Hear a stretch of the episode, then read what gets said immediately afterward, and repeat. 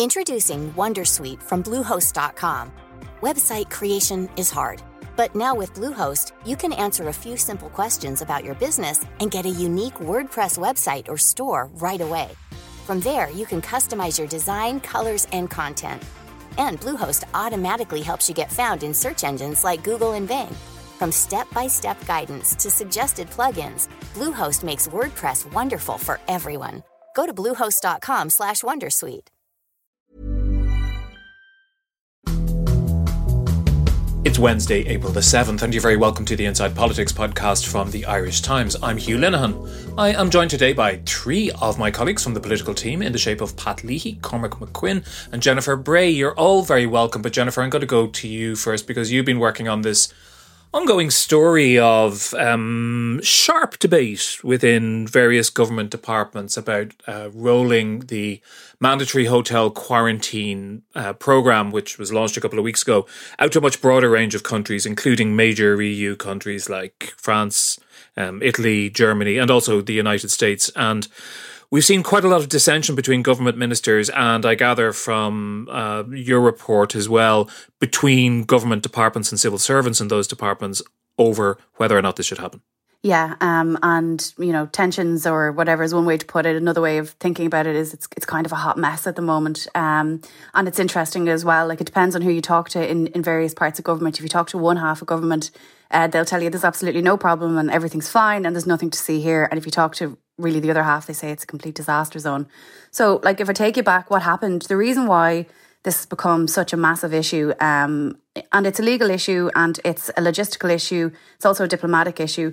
Um, came when the story or the information that these countries were going to be added to the mandatory quarantine list was leaked uh, to the Irish Independent, and uh, that's kind of what sparked this all off. So, you know, firstly, that wasn't supposed to be public knowledge, but the cat was out of the bag, genie's out of the bottle. You know, you move on that's the first bone of contention. When you move past that, then, and look at the way it played out last week, the problem was from the perspective of people who were critical of it. And when I say that, I'm talking about Simon Coveney and Leo Varadkar. They were saying, and, and Leo Varadkar was in the 6 1 News, and Simon Coveney was, was on various local radio stations, talking about how, you know, there were uh, logistical issues. The first and foremost being, are there enough spaces in these hotels to uh, accommodate an, any influx of passengers and the increase in passengers that you would expect from these countries, given there is a very large amount of Irish people living in them. Um, and that's the first question. The second question was about people's European citizens' uh, right to movement uh, between countries. Um, I think there were uh, perhaps issues raised by the Attorney General around the way in which the health officials formulated their advice, whether it was in line with the legislation. Um, and then a couple of other issues in relation to, I suppose there were things going on behind the scenes. I mean, we heard reports over the weekend about sort of embassies going into meltdown in various European capitals when, when news of this broke. Uh, so obviously there's a pressure there as well, a diplomatic pressure. So this kind of played out last week, uh, and and the hope was that there was going to be a meeting between Simon Coveney and Stephen Donnelly, which we I think we talked about and they decided basically to go ahead with around half of the countries added to the list, obviously leaving out the European countries and um, and the US. So you know the, the plan then throughout the weekend, and certainly sort of if you look at the weekend papers and the Sunday papers, was that it, you know journalists were told obviously by sources that it would be very easy to ramp up capacity in these hotels. Ramp up, there's the ramp up again uh, in these hotels uh, for the various countries should they be added. Um, also, you know, what kind of played out towards the latter half of last week and over the weekend was this idea of Simon Coveney and Leo Varadkar once again kind of putting themselves out there and perhaps going against, you know, public health advice by being seen to stall, being seen to kind of stall this thing and, and not fully get behind it. Now, they kind of push back very strongly about or at least their departments do, and say that, you know, what they've been raising are, are very uh, valid concerns around capacity. But on the other hand, like I said, you have the Department of Health who say in these countries there are very uh, concerning uh, variants. There's a spike of COVID cases. Um, some of them are in lockdown. And, you know, if the public health officials recommend this, then it's the duty of the government to get behind it. But what the real problem seems to me to be, and what happened was, we were told there'd be a series of meetings this week, uh, and that they would mainly be on Wednesday and Thursday. Uh, and then a meeting was kind of hastily arranged yesterday. Now, I think it's because of very basic things like people getting childcare sorted and, you know, you know the way things are now for people trying to to, to organise their work. And eventually they they scrambled together a meeting yesterday. This was kind of senior government officials, so you're kind of talking about principal officers, but basically the officials in these various departments that are in charge of this uh, division and and and uh, this issue. So you had seven departments chaired by the Department of Taoiseach.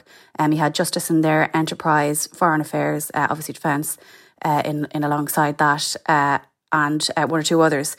And what happened was that they went in, I'm told, these officials, and they expected that after the last couple of days and in the interim period between last Thursday and yesterday, that the Department of Health uh, would have formulated kind of answers to questions that arose last Thursday in the meeting between Coveney and Donnelly, potential solutions to that, um, most notably around capacity, but also around strengthening the passenger locator form, because there's been some criticism about tracking people down um, and incorrect information being put on those forms. And what I was told uh, yesterday evening by multiple sources in different departments, so I have no reason to doubt it at this stage, was that there was a real lack of clear answers given uh, by the Department of Health. There was some sympathy actually for the Department of Health in that this is another massive issue that they have to deal with on top of vaccinations, on top of COVID, on top of all of the things that are going on in health, which are usually, you know, the fires burning everywhere in the Department of Health at any given time. Um, notwithstanding the sympathy, I was really surprised um, to hear. I think the level of acrimony. It's usually when officials meet, it's quite dull, and you know, it's just very, you know, we do this, and do that, and this just sounds like it went really, really badly. And that's the way one person put it to me is really badly, and a lack of basic and fundamental uh, answers. Now, I haven't actually heard anything um, back from the Department of Health. I mean, I have no doubt that if they did respond, that they would say that, you know, this is a process and that yesterday's meeting was the first of many this week, and that you can't take from one meeting that nothing has been done and that, you know, stuff is happening behind the scenes, and no doubt about that. But we are kind of in this situation now whereby the tensions, even at official level, are very evident um, now. And so it doesn't really bode that well. So, where that leaves us is a couple more meetings this week, and there was a suggestion there might be an incorporeal cabinet meeting this week. That seems to be off the cards a little bit now the cabinet is due to meet, I think, next week to discuss this. And the way it was put to me was there's no clear path in sight to an agreement, but there absolutely must be an agreement. And one person put it to me was that the adults will have to come into the room and knock some heads together, um, because the public are absolutely fed up watching this kind of play out. So that's that's where we're at at the moment. Right, Pat. There's two. There's a lot, awful lot in there, but it strikes me there's two main things that strike me about what uh, Jen quite correctly describes. I think as a as a hot mess. One is that um, some of the reasons for this conflict go back, as she says, to the, the whole question of why responsibility for this mandatory quarantine was landed on the already incredibly overloaded desk of the Department of Health rather than some other department, be it Justice or or whoever whoever it might have been. That clearly clearly didn't help.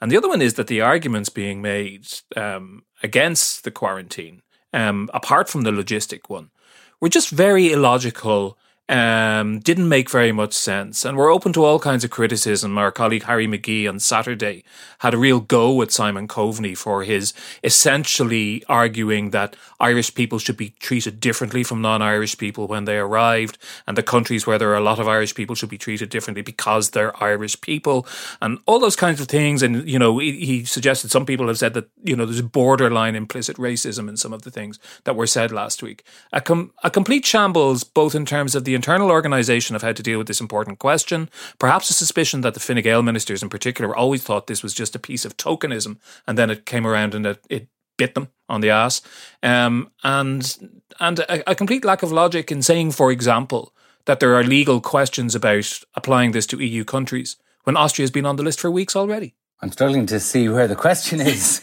here, Hugh. there was a question mark after I think you already. Should say, I think you should say what you think, Hugh, rather than just tossing out the questions to us, making us answer them. um, for what it's worth, I think your diagnosis is correct. I think it has been uh, a bit of a shambles. Of course, these sort of discussions go on in government, and it's our job to shed a light on what is happening behind closed doors. But seldom do people in government make our job so easy because this debate within government is effectively happening in full view of the public.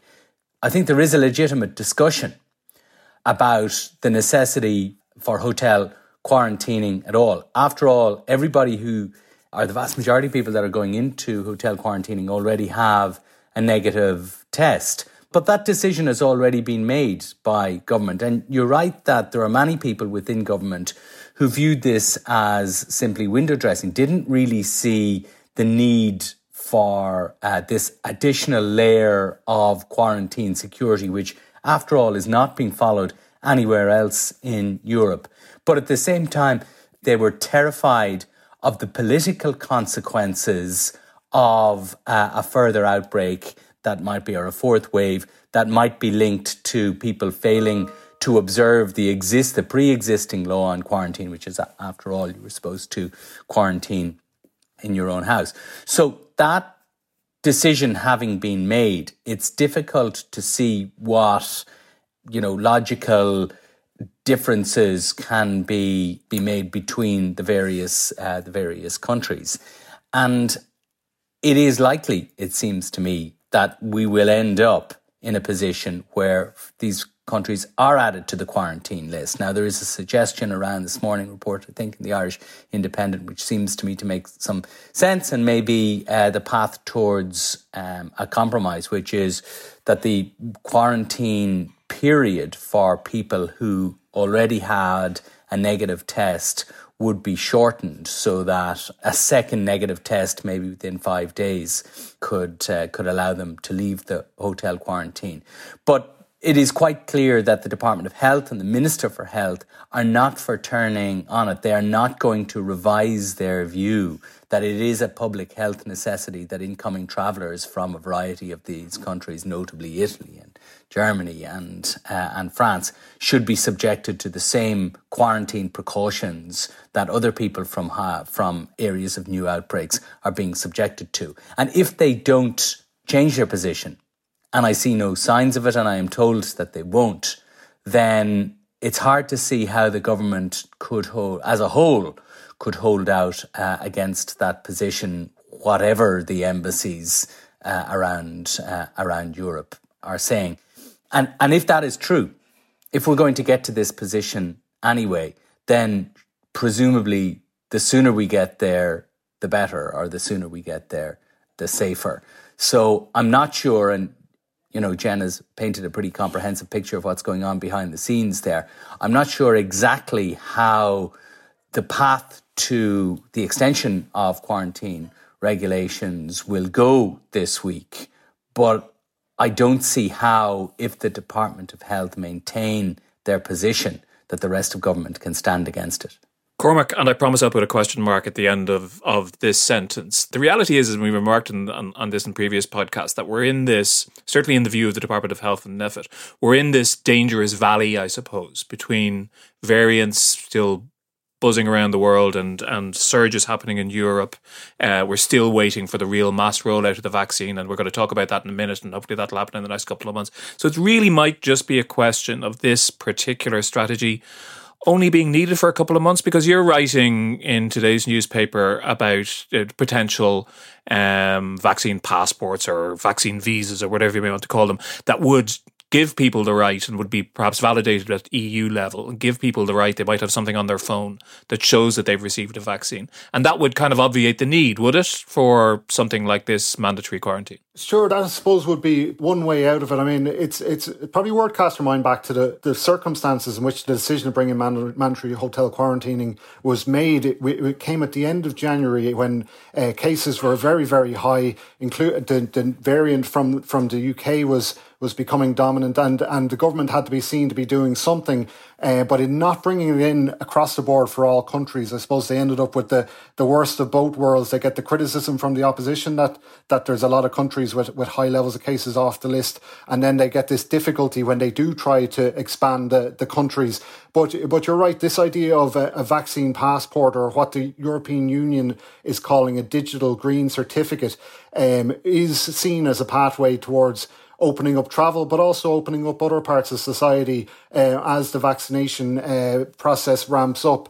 Um, the the most famous case, I suppose, is in Israel, where where they have they've kind of got two systems. One is a green pass for for people who've been fully vaccinated or have had uh, COVID nineteen in recent times and are therefore naturally immune, and they can they can use this pass to go to cinemas, to go to restaurants, to to go to sports events, uh, to the gym, things like that. But they also have a vaccine certificate which is geared towards international travel, um, and again, it's for the same same cohorts of people uh, who've been vaccinated, and uh, they uh, Israel have been doing deals with some countries uh, to allow travel to open up. Uh, Greece and Cyprus are, are two examples of that, where, where Israelis who've been vaccinated can travel. Um, but the European Union, then the Commission last month announced this digital green passport or digital green certificate idea, which they would like to see brought in to open up travel within the 27 member states of the, the European Union. Um, it's, in, it's in its early stages. It's being considered by the, the, the various member states. The Department of Health is looking into it here. Yet another uh, job for Stephen Donnelly's department to do. Uh, but that that's that's seen as, as a way of opening up travel in the EU. But uh, the Taoiseach Leo Varadkar has been speaking in recent days of, of a certificate, a vaccine certificate or pass that would be similar to the to the Israeli one for for accessing uh, businesses and services. Um, he said that combined with, with rapid antigen testing, it, it could off, offer a pathway for resuming hospitality, live events, um, events in the arts uh, in the in the months ahead. And um, he also spoke in, in recent days then of, of it allowing more more freedoms for people who've been vaccinated. So it would be, perhaps be the, the most powerful example of what the government have been calling a vaccine bonus. Uh, for for people who, who have had both jabs or when Johnson and Johnson arrives the the one the one jab um you know and would would allow them to do a lot more things um, with, with it's very early days of development. Uh, senior officials are currently uh, developing a policy on on vaccine certificates and how to how to respond to the the EU proposal on on travel, and um, that that we're expecting we're expecting those proposals to go to government late, later in April. Yeah, I do wonder, Jen. Look, you know, looking at the Israeli example, and given that we now have moved to a a purely age based uh, rollout of vaccines, there could be great opportunities for classic rock targeted at baby boomers and over 65s in the three arena in, in June and July. There'll be lots of uh, there'll be lots of grey hairs heading down there for a bop uh, while while the rest of the population are still trapped at home. Be boom time for Phil Collins. I would love to go to that. Are you kidding me? Yeah, no, you're right. And you know what? More power to them. I mean, everybody has suffered a lot in the last year, but I think one of the groups that have felt the the greatest sense of, of isolation have been people of that age uh, and people you know, I think beyond uh, 6, 15, 16, 17, 80. Um, and so, yeah, we might see that. But I think if you're, if you're looking at Israel and you're comparing kind of, you know, what's happening globally in terms of these passes and in terms of uh, what Cormac calls the, the vaccine bonus, it, they're not without their problems. And this applies both in America, where they're trying to roll it out in different states to varying degrees of success, and also Israel. Like I was reading a piece um, last night, uh, I think it was the New York Times, very laddie of me, but um, it was from a writer in Israel who was talking about her experience of being vaccinated and having the green pass. And she was saying that in the beginning, when they first rolled it out, uh, pretty much everywhere asked for it.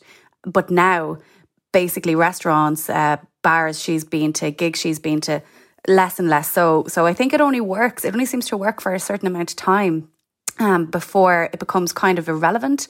Uh, but definitely, one of the things, one of the benefits of it um, is this idea of basically encouraging people to get the vaccine who maybe otherwise would not have got the vaccine. Um, and there was really interesting poll uh, out uh, in the states uh, this morning, which showed that there, you know, I think it was something like 32% of Republicans still don't want to get the vaccine. Um, and how 25% of healthcare workers, you know, still had concerns around it. So there's still, in, if you look at the countries that are, are really far ahead in their vaccination program, the, the problem they come to after a certain amount of vaccinations, usually around, you know, 50% of the population, is that you encounter this group of people who have always been there but who do not want to get vaccinated. And this can be quite a large number of people. I think it's around a million uh, in Israel um, who just don't want to come forward. So I think like when you when you're going down the road of vaccine certs and you're looking at green passes and you're thinking about gigs and everything, it's it seems to be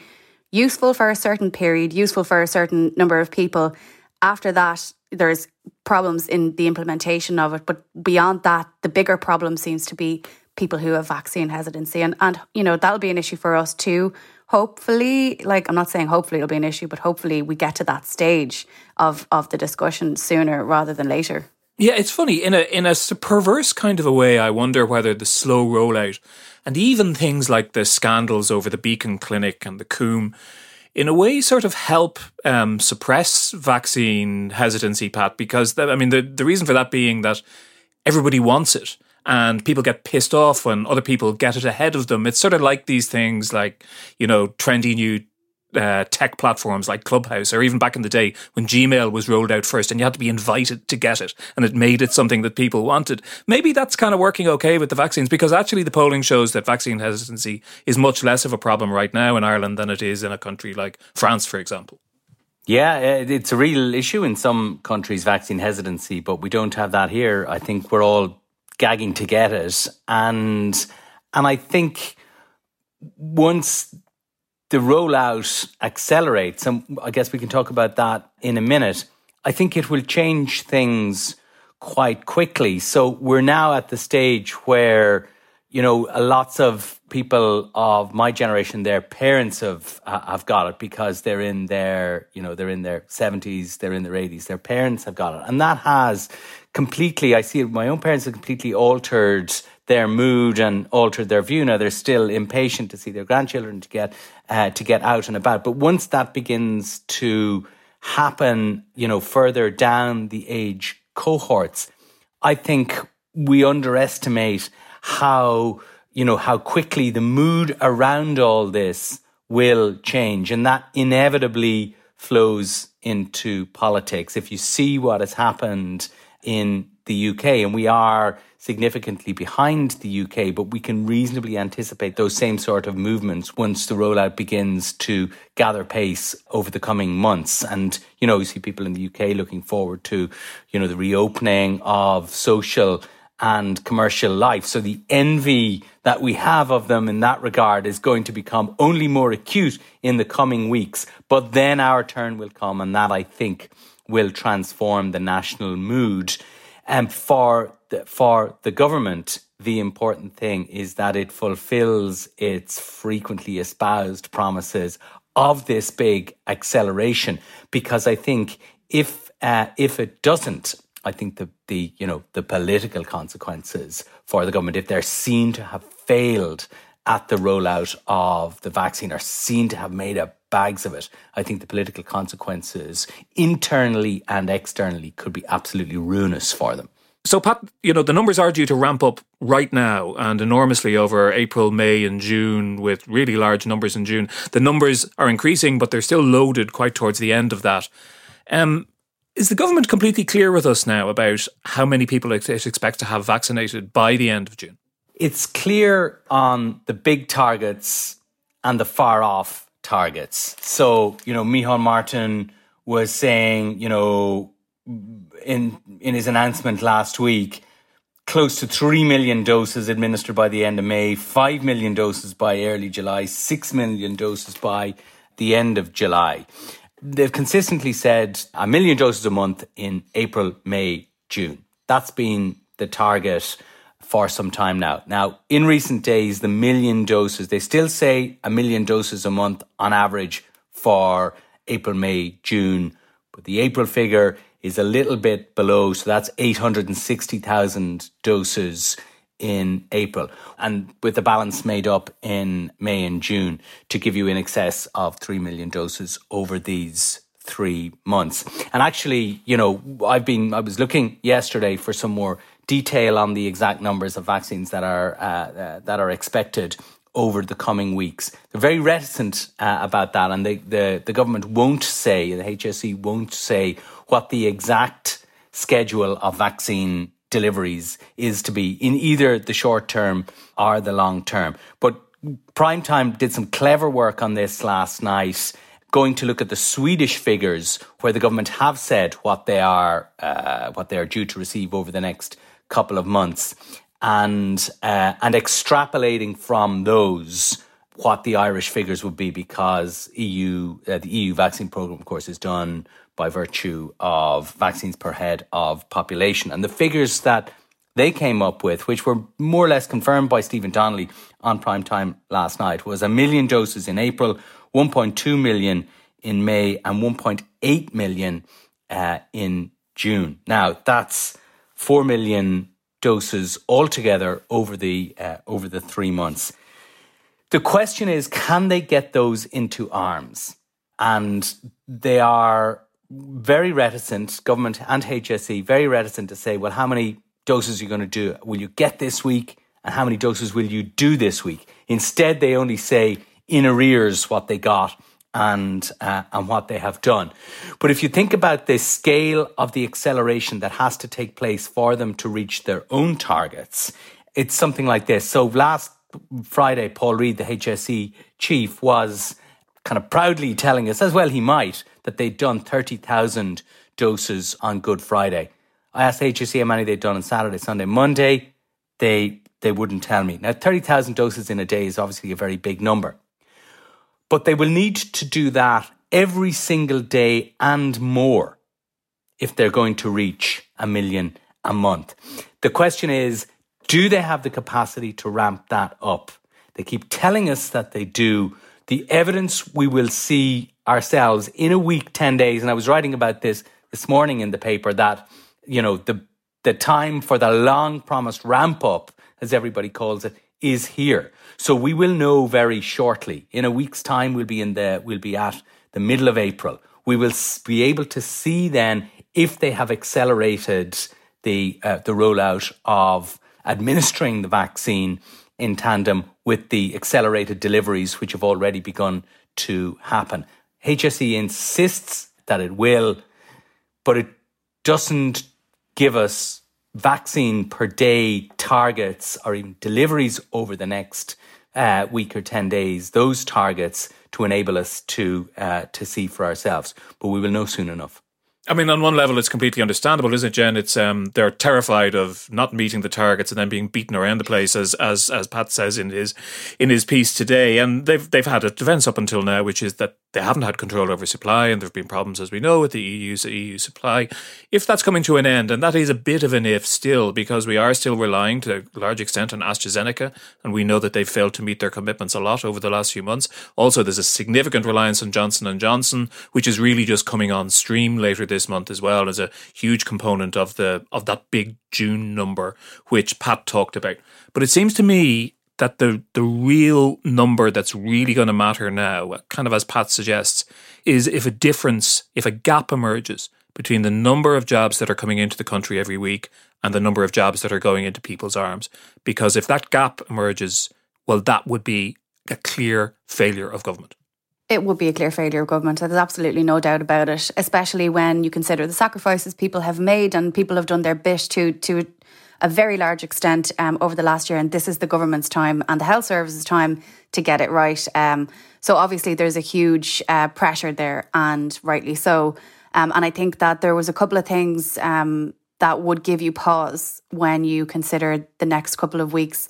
You know what we've been told in previous weeks has been really quite simplistic in many ways. That we'll have a million a month, uh, effectively uh, April, May, and June what we are learning now, I suppose, and and Pat mentioned Mark Coughlan's excellent report on primetime last night.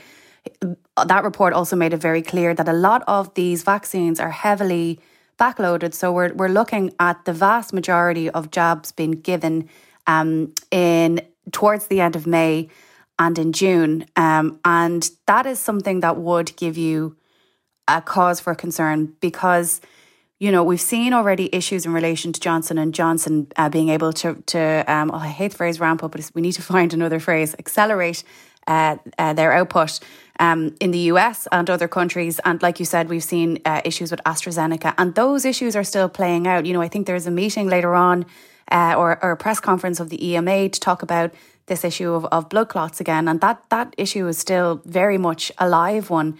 Um, and various countries are trying to grapple with it. So we're not out of the woods in terms of the distribution of that vaccine yet. Uh, And like I said, there could be any myriad uh, uh, issues and bumps along the road. And actually, I fully expect that there would be. Um, I do. I think it's kind of unrealistic to expect that everything will run smoothly up until the end of June.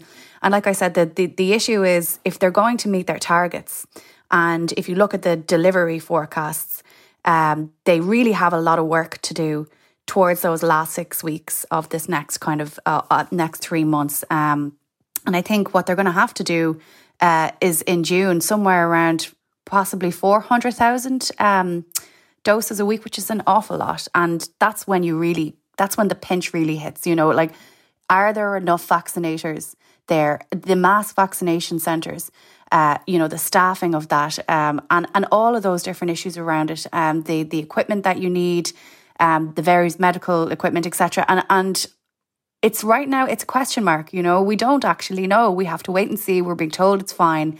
Uh, and it's it's a waiting game. And it's it's it's an anxious waiting game for many people. I think we will know before june. Obviously as jen says 400000 a week in june is a massive target.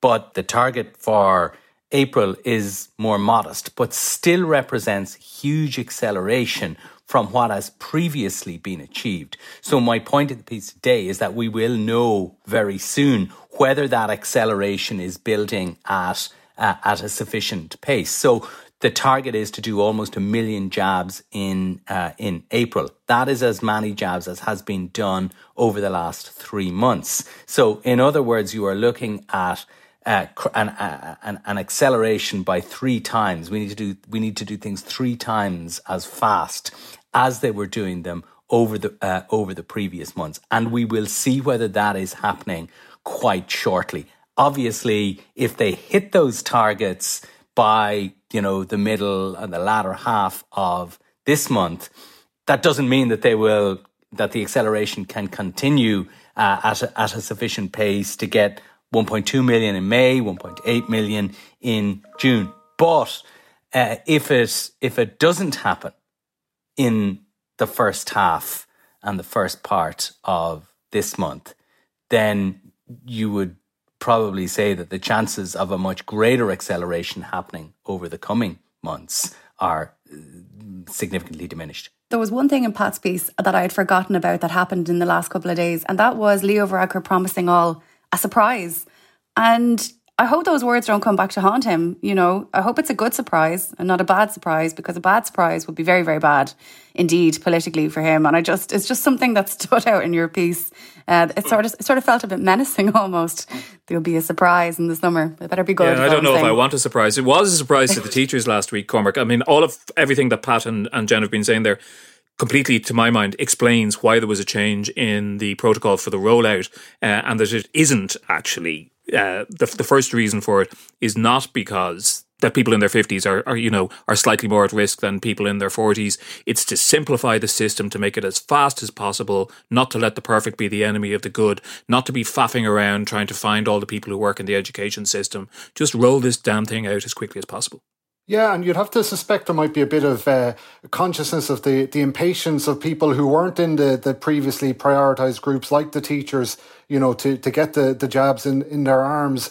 I'm, I'm not sure that the importance of this vaccine rollout uh, going well for the government can be overestimated uh, in the months ahead, you know. And I, I think, yes, we have had We've had calls from the, the teaching unions that that they should they should be reprioritized. There is this motion down at the at the various teacher conferences uh, suggesting that they, they may even take industrial action if they, if they don't get their way. I think the the chances of that are, are quite slim given the, the school year is dwindling and uh, you know they should in theory have had their vaccinations by September, but but it is it does emphasize the emotions around the the vaccine rollout and, and various groups that that uh, feel that they should they should get them. We've had the, the special needs assistants with the Gardaí, with childcare workers, uh, but it all just you know the pressure in general eases for the government that this vaccine rollout uh, goes well over the next three months, and and it has to as well because there are there are new pressures coming on the, the horizon for the government.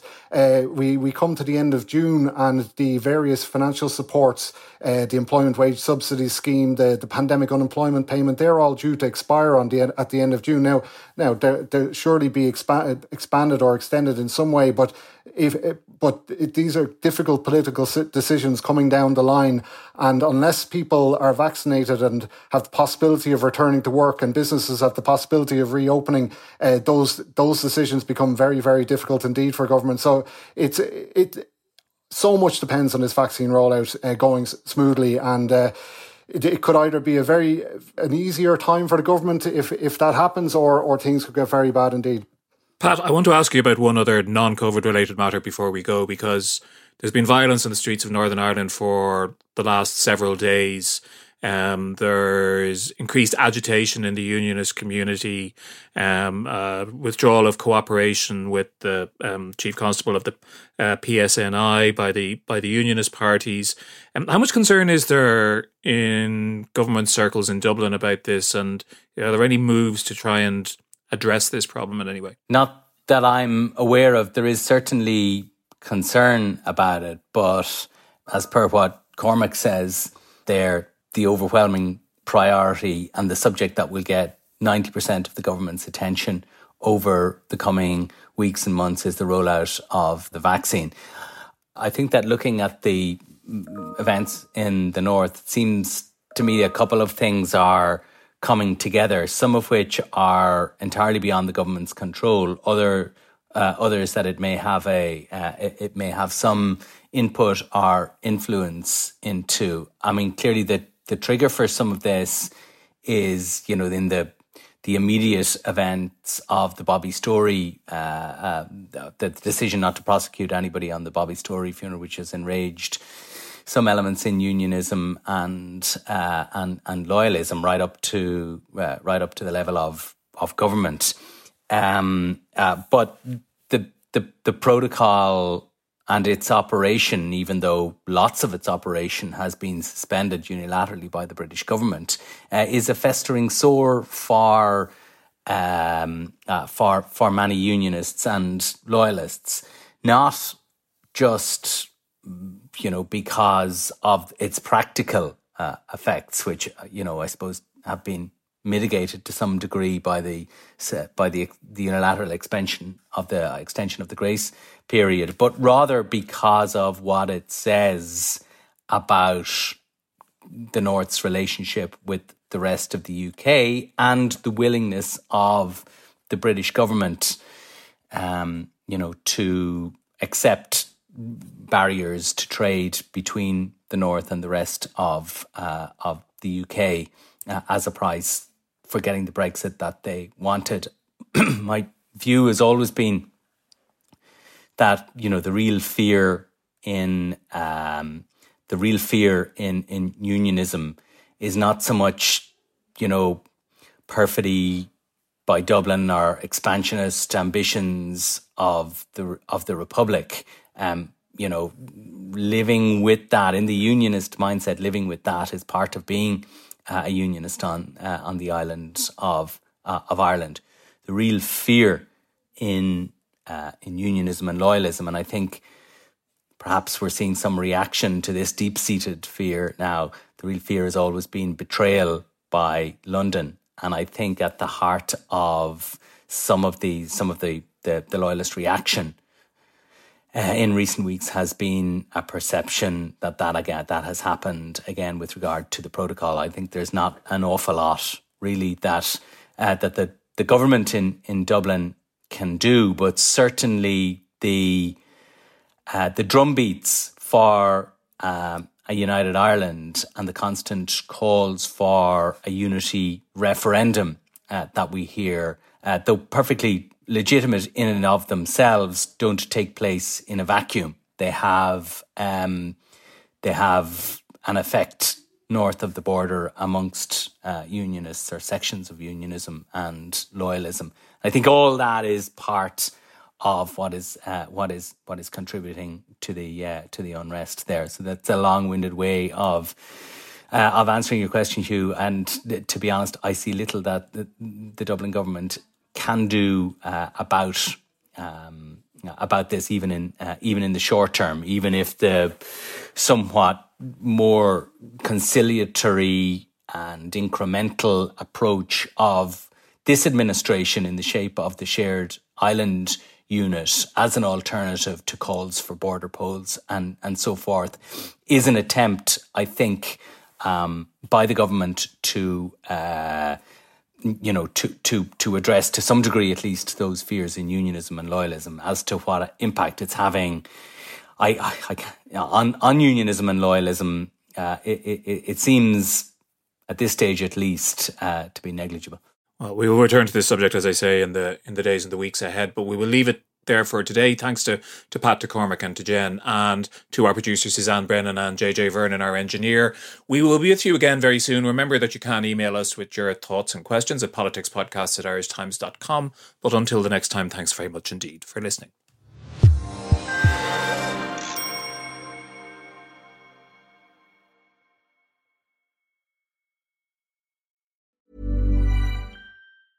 Tired of ads barging into your favorite news podcasts? Good news. Ad-free listening is available on Amazon Music for all the music plus top podcasts included with your Prime membership. Stay up to date on everything newsworthy by downloading the Amazon Music app for free or go to amazon.com slash news ad free. That's amazon.com slash news ad free to catch up on the latest episodes without the ads.